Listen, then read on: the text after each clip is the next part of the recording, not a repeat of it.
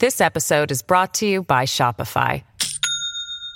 Do you have a point of sale system you can trust, or is it a real POS?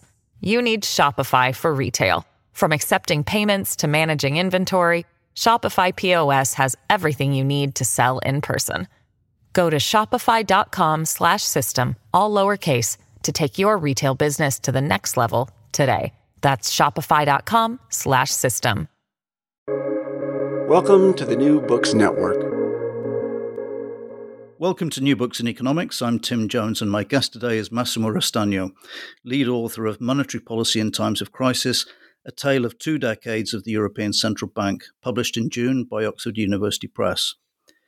This book was first published by the ECB itself in 2019 as an extended working paper to mark the 20th anniversary of the euro and its central bank.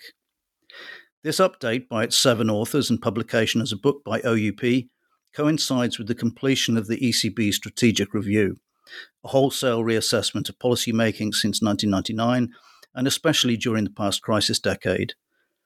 As a single volume history of policymaking since the creation of the euro, this book is invaluable for students, scholars, and ECB watchers. And it's only fitting that Massimo Rostagno is here today to discuss this history, since he was there at the ECB's birth, joining its Monetary Policy Directorate in 1998, and working his way up to become Director General Monetary Policy from 2017, a job he still does today. Massimo, welcome to the podcast.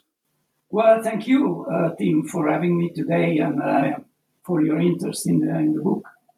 Great. Well, the, the book was a group effort involving a team of ECB economists.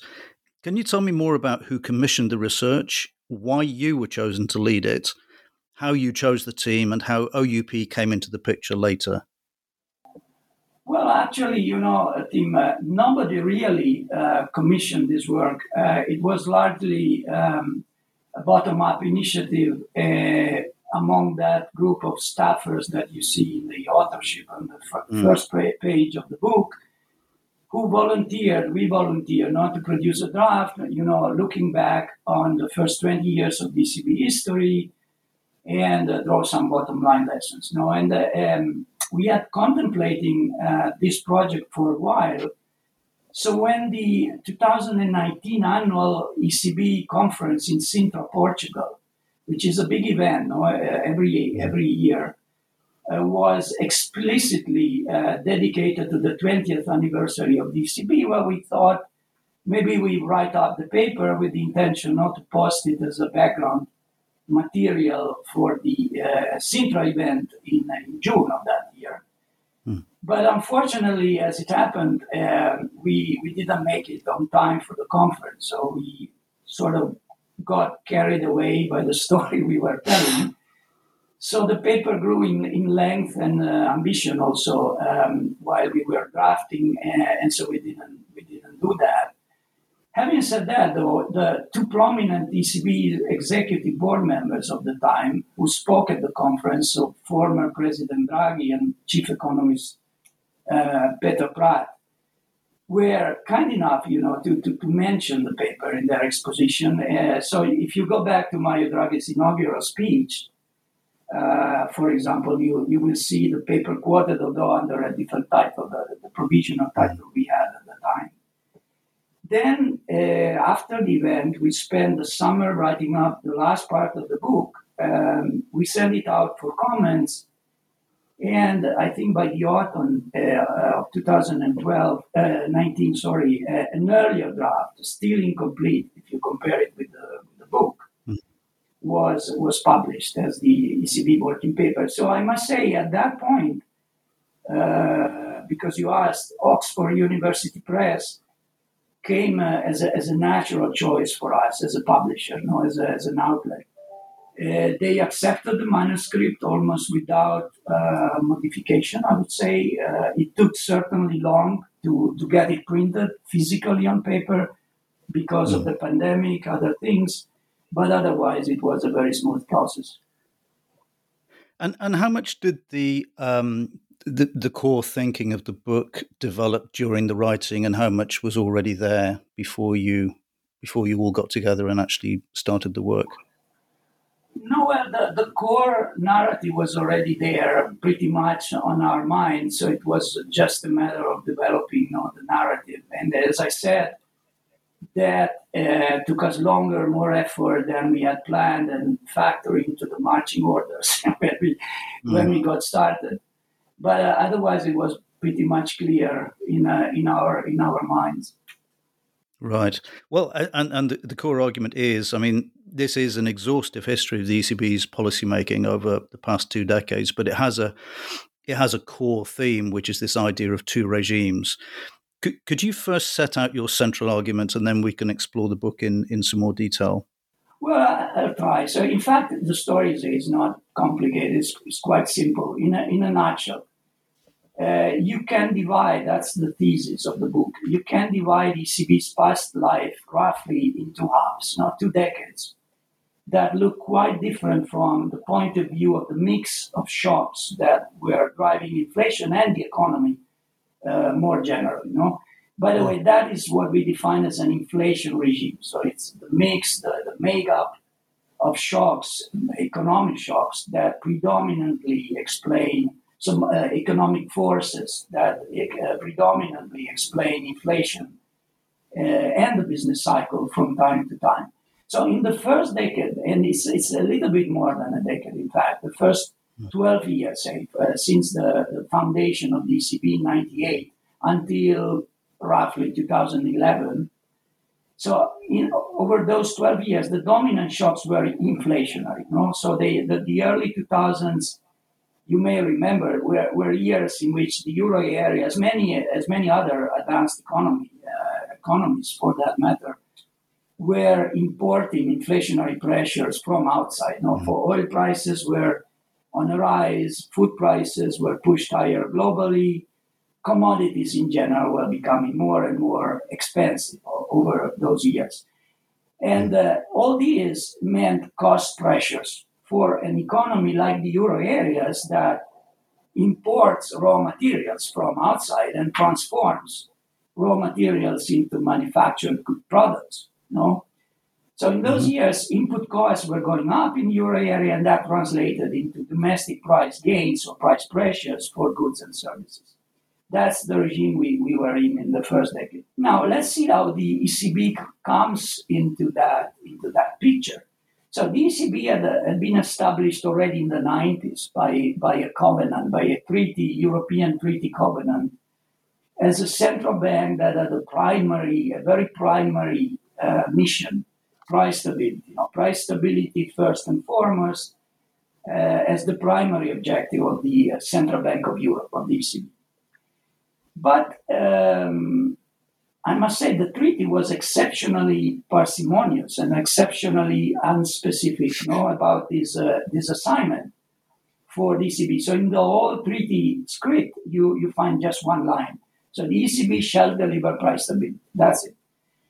So the the uh, governing council, which is the governing well the, the decision making body uh, of the ECB itself, at at the very beginning in uh, October '98, had to take the initiative to spell out what price stability meant concretely, and you see why because the central bank. The central bank needs to be uh, numerical no, about its mm-hmm. Uh, objective because it has to know what inflation rate precisely it wants to aim for, it, wants to shoot for uh, in setting uh, policy, in setting monetary policy from one monetary policy meeting to, to the next. So, in that spirit, in 98, the, uh, ECB defined its own objective numerically. And in doing so, it did um, a pretty characteristic job. So, uh, it did it in a, in a way that no other central bank had thought about before. Okay, so they they basically identified a whole range of inflation rates that would universally, almost universally, qualify as an area of price stability. They said mm-hmm. any positive inflation rate below two percent, so positive, so not negative, so deflation was not consistent with price stability, but any positive inflation rate below two percent characterizes a situation of price stability, and therefore all positive inflation rates below 2% are equally, equally consistent with our mandate, our mission, as the treaty wants us to pursue. So that was the uh, declaration of 1998. But you see one thing in this approach, though, which is quite uh, peculiar. The only figure, the, the, single number that comes across sharply, and I'd say uh, emphatically in this 98 pronouncement, 2%. Now, that number is not an inflation target. No, it's not a central target. It is an inflation ceiling. Mm-hmm. Okay? It, it is there to mark uh, an upper limit to what are to be considered admissible inflation rates and uh, inflation realizations under the mandate. So inflation rates below 2%, if they are non-negative, are okay. Uh, inflation rates uh, above 2% are not okay. No, they bring you outside the price stability zone.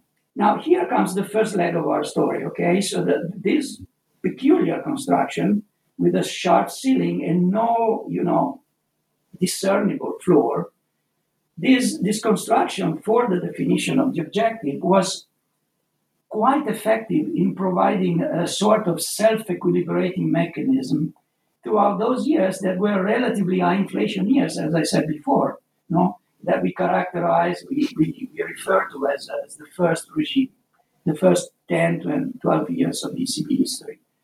Why is that? Mm-hmm. Well, because anytime those inflationary shocks that ECB was, uh, sorry, the euro area was importing from outside, anytime those shocks would tend to push headline inflation above the ceiling, above the 2% threshold, well, everybody would expect oh, the ECB to react vigorously, you know, very forcefully in trying to push inflation back where it belongs, below the 2% limit. And in the book, we explain a bit this mechanism more precisely, you know, the way it worked through uh, automatic adjustments in financial prices, the exchange rate and the rate and, and all the rest of it. But, but, the, but the bottom line is that despite those frequent flare ups in prices, inflation expectations, very important, inflation expectations did not catch up. So they, they remain very steady, very unreactive to uh, higher observed inflation. And you know, mm-hmm. when inflation, actual inflation, doesn't infiltrate consumers and businesses and markets' expectations for future inflation, there might be one time price increases, even repeated episodes of price increases. But, but, but these price increases are unlikely uh, to translate into a year over year process, inflation process, which is, after all, what matters. Mm. So they tend to be transitory, to die out quickly. And this, we, we, we show this is exactly what happened in those years. Inflation did rise occasionally, in fact, very frequently, uh, above the 2% line between 99 and 2011. But uh, those overshoots were, were not very large and they were short lived. They, they didn't last for long. Mm. But you know, that, that was not the end of the story. Then the, the world changed. Shocks basically flipped sign. The second decade started in uh, 2012, uh, 20, 2011 already. Um, oil prices uh, started going into reverse. As you may remember, first falling slowly, then precipitously, other commodities followed. Uh, the world, the entire world, have turned from inflationary to uh, deflationary from uh, not causing inflation to fall rather than, than, than rise. And the watershed was clearly you know, the, the, the, great financial crisis, and for Europe, even more crucially, the European debt crisis that followed mm-hmm. With the, all the financial turmoil, collapse in demand, and uh, you know, uh, economic insecurity that that event brought with itself that was the fourth line that we identify as splitting uh, the euro area history into phases, of the two regimes. Mm-hmm. Now, in this new world, and by the way, very unprecedented, very uh, unfamiliar, unfamiliar world for, for the central bankers who had been spending their life wrestling you know, with the problem of high inflation uh, mm. for a long time, basically since the, the 60s, 1960s in this new world, the 2% ceiling uh, stopped, ceased to, to serve as a, that sort of shock absorber or circuit breaker for inflation that I mentioned before. You know, it's like it's like you, you, you build a Maginot line, you build a concrete fortification, very imposing, super safe, pointed in one direction on the expectation that the enemy is, is going to show up on that side of the battlefield.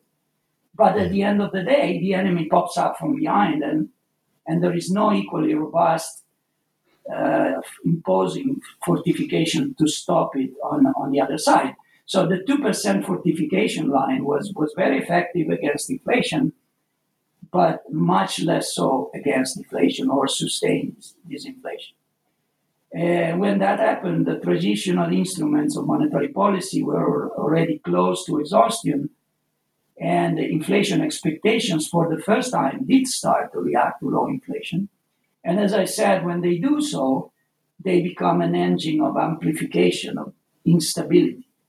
Mm-hmm. Now, disinflation today is reflected in expectations of more disinflation tomorrow, and the process starts feeding on itself. That's basically that's that's uh, that's our story. Mm-hmm. Perhaps one corollary, um, if you if if you allow me, in in the second regime, in order to stop this uh, self-fulfilling, self-feeding disinflation process from becoming entrenched, ECB at some point had to come to become very aggressive in terms of deploying unconventional instruments and policies, trying to stimulate the economy and avoid deflation. And, and that is the subject of, I guess, the last two chapters of the book. Yeah. Well, we, we will certainly come to that. But uh, first, I'd like to go back to the pre crisis regime. And two of the most interesting parts of the book, uh, and arguably these two have the most relevance to the current current uh, policy outlook of the two interest rate increases in 2008 and 11. And you conclude that the first of these could be justified in retrospect, but the second was more obviously a policy error.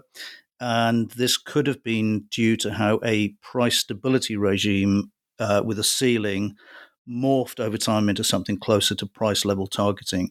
So, could you talk us through that argument and through your analysis of the two rate rises in 2008 and 2011.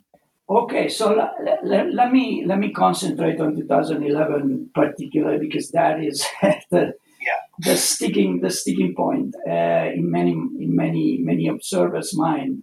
So our take of the 2011 decisions when they hiked rates uh, not once but twice in April and June. Uh, some and in June it was already uh, quite advanced. No, the, the, the turmoil in financial markets were, was already visible and one would say even advanced, um, is that this, our take is twofold.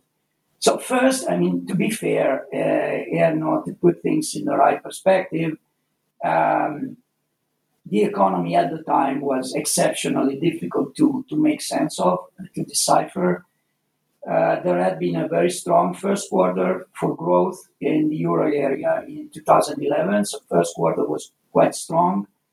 However, it was followed by a rapid succession of disappointments on the economy, which was not visible or was only partly uh, visible to uh, the governing council of the ECB when they took the decision to raise rates in April.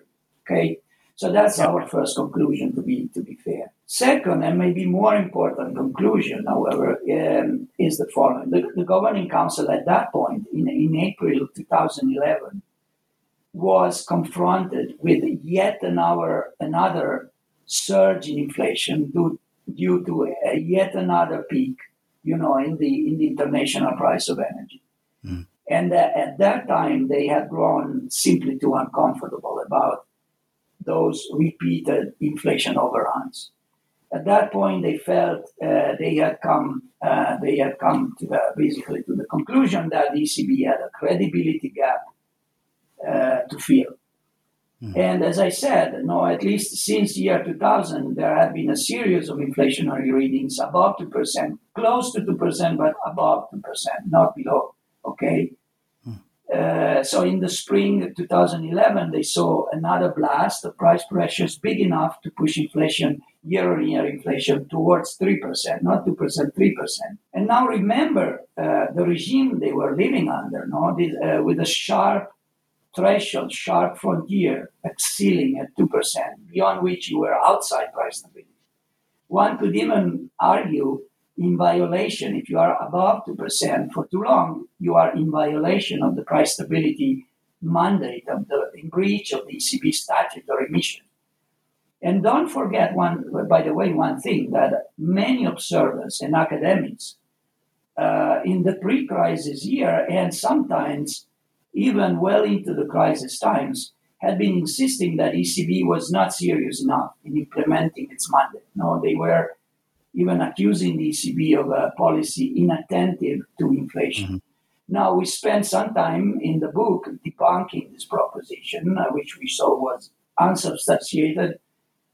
But, but as you say, the pressure was there uh, on the governing council to deliver, and they eventually uh, delivered the high, arguably not at the best of time. This episode is brought to you by Shopify. Do you have a point of sale system you can trust, or is it a real POS? You need Shopify for retail. From accepting payments to managing inventory, Shopify POS has everything you need to sell in person. Go to shopify.com/system all lowercase to take your retail business to the next level today. That's shopify.com/system. And now the ECB has adopted a symmetrical 2% target. Um, how confident can we be that uh, this kind of policy error would be less likely in the future? I mean, after all, we're only talking really about the difference between targeting effectively 1.8, 1.9% with the ceiling or 2% with the ability to go either side. So, why should we be confident that things would at, 2011 wouldn't happen again? Well, I, I, can tell you why I am confident.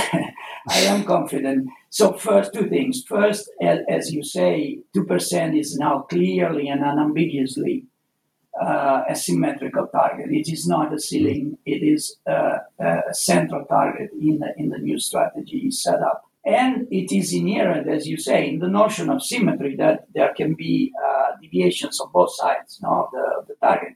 So that's the first reason to be, to be confident, at least I believe so. The second reason um, is that the strategy review exercise that has come to a conclusion recently here at ECB has put, and you, you probably have noticed, uh, has put a lot, a fair amount of emphasis on the notion of medium term orientation. Uh, in fact, revamping that notion uh, in the ECB's monetary policy making. It has been a traditional uh, mainstay of the strategy. So let me let me maybe, uh, if you allow me, a quote from the overview note that ECB published uh, ten days ago. Now, just literally verbatim. Uh, mm-hmm. On the medium term notion, the medium term orientation provides flexibility to take account of employment in response to economic shocks that give rise to a temporary trade off between short term employment and inflation stabilization. And then it, it goes on. So, what, what does this mean concretely? Well, it means that when inflation rises, because of the reasons that were um, uh, back in, uh, in 2011 very relevant supply side shocks, no cost push shocks, or like at, now at present, because of frictions in the way the economy is going through the reopening phase after the, uh, the pandemic shutdown. Now, when, when there are uh, inflation pressures, um, and that happens while the economy is still struggling you know, to find its way in the aftermath of a very, very severe negative shock. So the economy is suffering, like again in 2011, like again now in those trade-off conditions, that those are called trade-off conditions, the ECB is willing and ready to look through, you know, look mm. through temporary inflation deviation, deviations, if that helps employment. So that helps cushion uh, the blow on employment. Now, the ECB probably didn't pay too much attention to this. Underlying this book formed the basis of the strategy review uh, that was launched by Christine Lagarde when she took over the ECB's presidency. What struck me when I read the review statement that it was it struck me as effectively a formalization of what the ECB has actually been doing for the last couple of years. Uh, even though the new regime was only just for, or recently formally adopted, am I right in thinking that that this has essentially been how the ECB has been thinking for the last couple of years?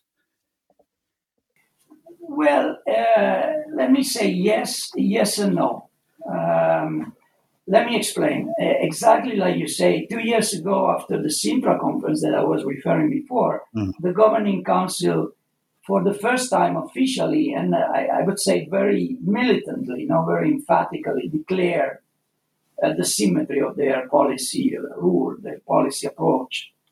Um, they said we will be symmetrical, reacting to negative inflation deviation with the same conviction with which we will try to correct upside deviation. Okay, so they said that. So you're right. Uh, symmetry had made its way into the ECB's, say, de facto strategic framework two years ago, two years before the strategy review exercise was finalized and validated and elevated no, that practice, that notion into the ECB uh, constitutional architecture. Mm. But you know, two years ago, the question remained, the question, very, very important, remained symmetry around what? What was the, that, that center, no? Uh, of oscillation for inflation that ECB was trying to aim for when setting policy. That that was no, uh, not not clarified. That remained nebulous and undefined in the 2019 declaration. And now the strategy exercise has settled that very sharply, very definitely. Uh, it's a 2% symmetrical target, unmistakably no room for interpretation. So that's new. In okay. addition, no, in addition, very importantly, that's very important. In the strategy exercise, the governing council has gone one step further. It says now, when interest rates are structurally low, like at present, in order to be, deliver a symmetrical 2% inflation rate over the, the long run, we need, we occasionally need to be asymmetric in how we respond to shocks. So recessionary shocks that tend to push inflation down below, below the target require, they say, a more forceful or persistent response than shocks that generate upside deviations of inflation from target. And particularly when you are slowly emerging from a long period, you know, spent at the lower bound, with inflation nowhere near the target year after year, that gives policymakers in the governing council now reason to remain particularly patient on withdrawing support. In other words, in those phases, uh, one requires an extra dose, let's put it this way, an extra dose of caution, of persistence persistence in deciding uh, any policy change. So they def- they redefine, they reset their policy reaction functions to be more attentive to the fact that in order to be symmetric, you have to embrace an asymmetric reaction function occasionally. That's yeah. absolutely and also very, very new. Uh, but I think it's very necessary element of a robust strategy, one that is good, you know, for all seasons, when you confront, we are confronted with inflation and disinflation. So that's, I think, is very, is, is very new. Right. Well, I've, I've taken you away a little bit from the book, so I'm going to come back to chapter four, which opens with this very nice quote. Um, quote, the global financial crisis was born in the United States but came of age in Europe. And elsewhere in the book, you describe how the ECB was forced to stand in for missing institutions. Could you expand on these points? Well, um, probably it's, uh, it's unquestioned, unquestionable that the spark you know, that led to this uh, big uh, global deflagration of the crisis uh, went off in the U.S. and in U.S. mortgage market. We all uh, we, we all know that, you know, in the subprime segment of the, the mortgage markets in U.S. But then uh, it quickly it quickly moved to Europe in the summer of 2007 already, and it is also true to say that uh, the spark uh, found, say, dry tinder, ready to catch fire, uh, mm. to put it this way, in Europe. And, uh, and we go, I, I, think, in the book uh, to some length, um, lining up the facts that describe how the, that sort of migration uh, of the crisis epicenter from US to Europe happened uh, in a sequence, you know, sequentially. And you know, in the years prior to the crisis, there have been uh, structural forces driving euro area countries apart from each other. With the, you know, you know that very well. With, with some countries, Germany, the Netherlands, others, uh, powering ahead, growing fast, doing very well. Others lagging behind, like Italy, for example, held back by long-standing structural deficiencies and even other countries like, like Spain, growing fast perhaps, but relying on a fragile and uh, I would say unsustainable growth model. So the financial crisis, when it came, revealed those cracks and uh, and in fact, and in fact made them uh, wider and, uh, and, and and deeper.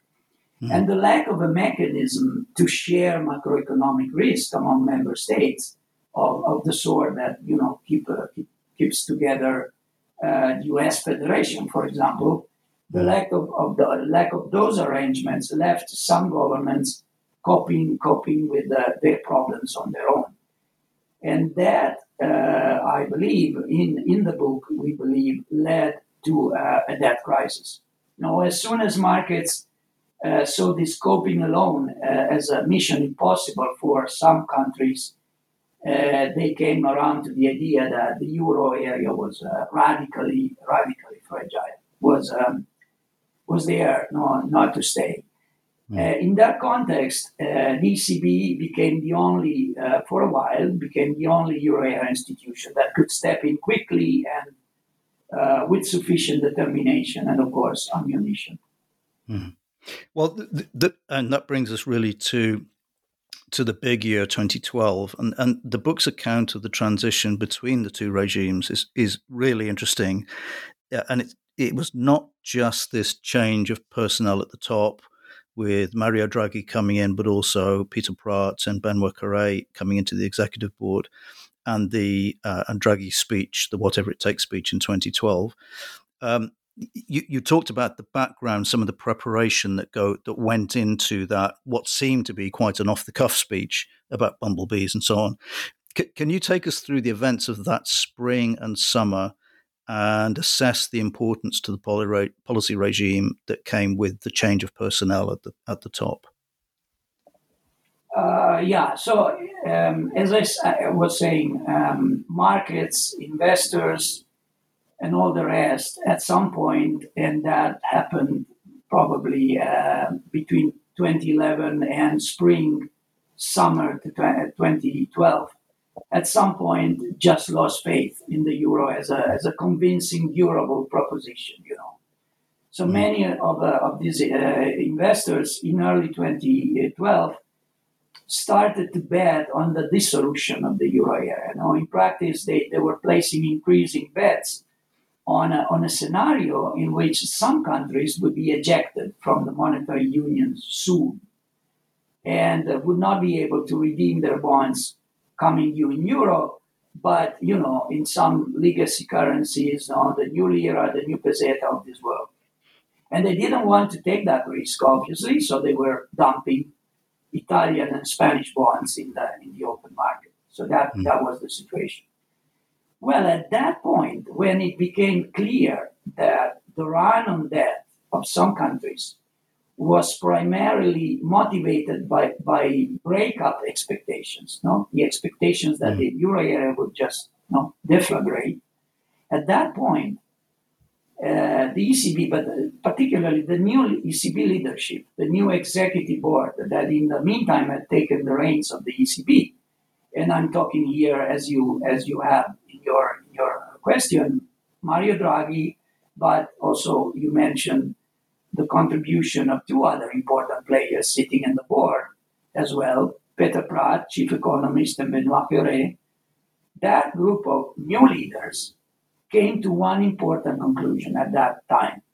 The ECB had a mandate of price stability but it was just impossible for the ECB to come remotely close to delivering on that mandate in a world in which tomorrow there might be no euro anymore. No, mm. in a world in which one could not even compute inflation, determine inflation anymore, Never mind control inflation by monetary policy instruments in, in that world, because the euro would just disappear. Okay, so so in, in our recollection and interpretation of the facts and the way we recount that part of the story, that was the realization that uh, you know jolted monetary policy making at ECB on to a completely different track. And the new leader said, we as guardians of the euro simply can't let this go on. Go on. Now, um, as you also say in the book, we give a little bit of color and try to paint the drama and epic, yeah. you know, around the days.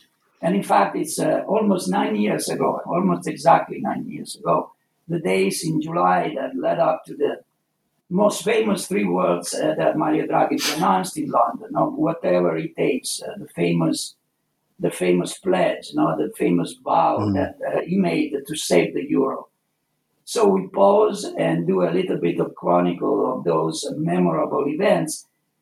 But the truth is, is that uh, that sentence was no improvisation. Uh, it was no gamble. No, uh, it has been portrayed by some as a as a gamble, but it was not. So the, the ECB had a plan. When President Draghi um, went on stage that day in London, he knew what he was saying.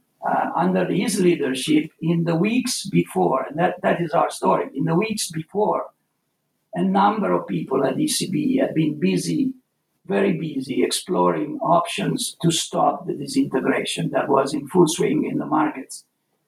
There were meetings, multiple iterations with our principals in the board, a lot of thinking, design, testing, cross checking from multiple angles, multiple perspectives.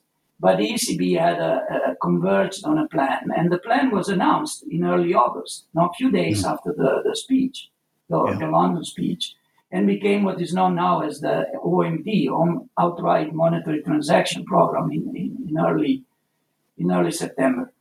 But it's true. Uh, I mean, it's it's very true. Um, the London speech put out the fire almost instantly, and and by the time the new program was announced, again in August and then in September more officially, it was all down downhill from there. Now bond yields in the, in the so-called periphery countries fell by I don't know uh, if I remember correctly, 200 basis points, two percent yeah. in a matter of weeks. Yeah, I, I remember how quick it was between the between whatever it takes and the OMT's agreement. But what I think um, was news to me was the was the scale of the committee work that went into whatever it takes. In, in which case, why why um, this may be a question for the communications team really. Why did why was that speech made in note form? It was not you know it was not uh, it was not fully written out and and, and pushed out to the markets. It, it came across as quite improvised. Is, is it because not everything was perfectly ready for uh, for that moment?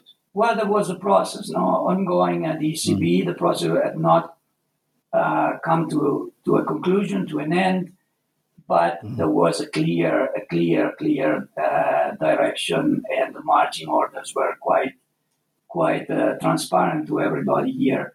Uh, mm-hmm. And uh, and Mr. Draghi knew that very, very well. Yeah. yeah. Okay. Well, um, it, the other thing that was news to me was um, when you embarked on negative interest rate policy, um, the implication in the book was that you were flying quite blind. I mean, not only were you the first major central bank to do this, but as the book says, you were the first to use it as a sustained instrument of easing uh, the stance and not just to address currency appreciation. So, tied to forward guidance and asset purchases, it became highly effective, but you didn't know that at the time. So, what was the thinking at the time when you first introduced negative interest rates? Yeah, so there uh, you are quite quite correct. So the negative rate policy was um, one of the non-standard, and some would say, and did say, super unconventional monetary policy instrument of the of those years of these years. Mm. You know, where in fact the ECB had to become even more creative and experimental if you will, in, in trying to push out the boundary of uh, possibilities open to the, to the to monetary policy to a central bank to keep the economy afloat in a, in a deep crisis, in a recession.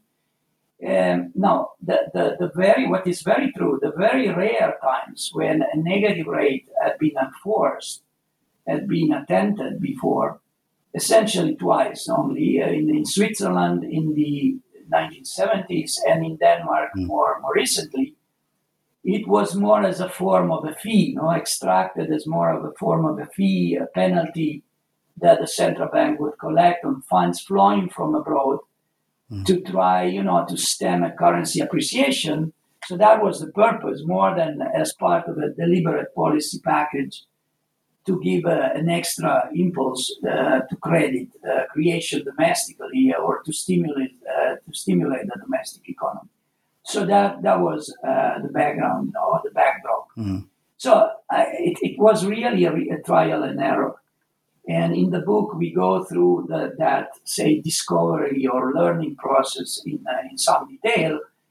What became clearer and clearer as we were operating the policy and observing how it was propagating uh, through the term structure of interest rates, uh, through the financial system, uh, was that negative policy rates in conjunction, uh, so used in conjunction, in partnership with forward guidance, Mm. No, uh, where you you make forward indications about the most likely direction of your policy uh, over the, the, the next few quarters.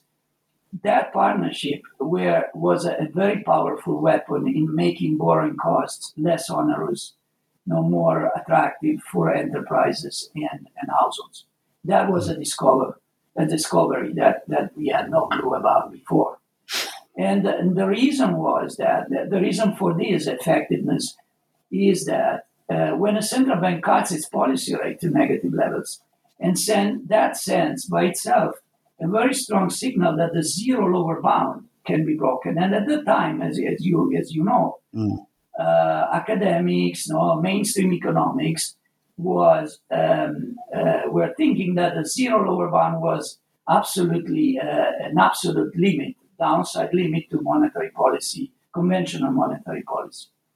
So uh, in, in cutting below zero, you send the, the, the, signal that it, it can be done. No? Mm-hmm. If on top of that act of break, breaking through the, the zero line, the central bank declares on top, no? like the ECB did mm-hmm. in its forward guidance, that it could cut its policy interest rate again in the future, that by itself pushes down longer term interest rates. And it does so very powerfully. And that it was, was the main discovery, very powerfully, particularly for interest rates that banks in the euro area take as benchmark, as base rates when they price loans for uh, enterprises, for firms and families. When creating yeah. a loan, no banks start from these uh, those uh, interest rates that are that are influenced heavily by negative rate and negative rates and forward guidance. Then they add up uh, a margin on top of those base rates, and then they arrive at the lending rate that then finally apply on the loan, no? that they charge their mm-hmm. clients.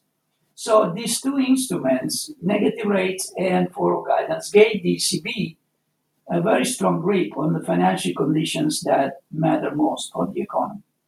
Yeah. Well, I mean, it's a it's a fascinating book to uh, uh, I think general readers, but especially to ECB watchers like me. So, um, as usual, to finish up the interview, I've asked my guests to recommend two books. Uh, what have you chosen? Uh, two books. Uh, well, I, I, guess a fascinating book for not only for its content, certainly, but uh, the way it's written. Really, is is Capital by Thomas Piketty uh, one remarkable thing about that book is that it's written a bit in, a, in the mold, you know, of uh, Keynes's general theory, mm. uh, which is a book in economics, very dense in theory, econometric analysis, all that, but but also treatise, you know, in the old meaning of the word, uh, which history, sociology, political economy, political science, all that comes together, intermingles uh, to form a, a, narrative, a unified narrative. So I, I would really recommend that one. Um, the other one, uh, maybe Barry Eichengreen's uh, The Populist Temptation. Mm-hmm. Uh, it's a nice history, very short but very sharp. There's nice history of economic and populism and political populism in Western societies. I think it's worth reading, uh, very instructive for both common citizens, like uh, we are all, and uh, uh those people in authority in government these days. So these right. would be my suggestions. well, I, have never read Eichengreen, so thank you for that. Um, today, I've been talking to um, Massimo Rostagno, author, lead author of Monetary Policy in Time of Crisis, a tale of two decades at the European Central Bank. Massimo, thanks very much for coming on. Thank you. Thank you, Tim.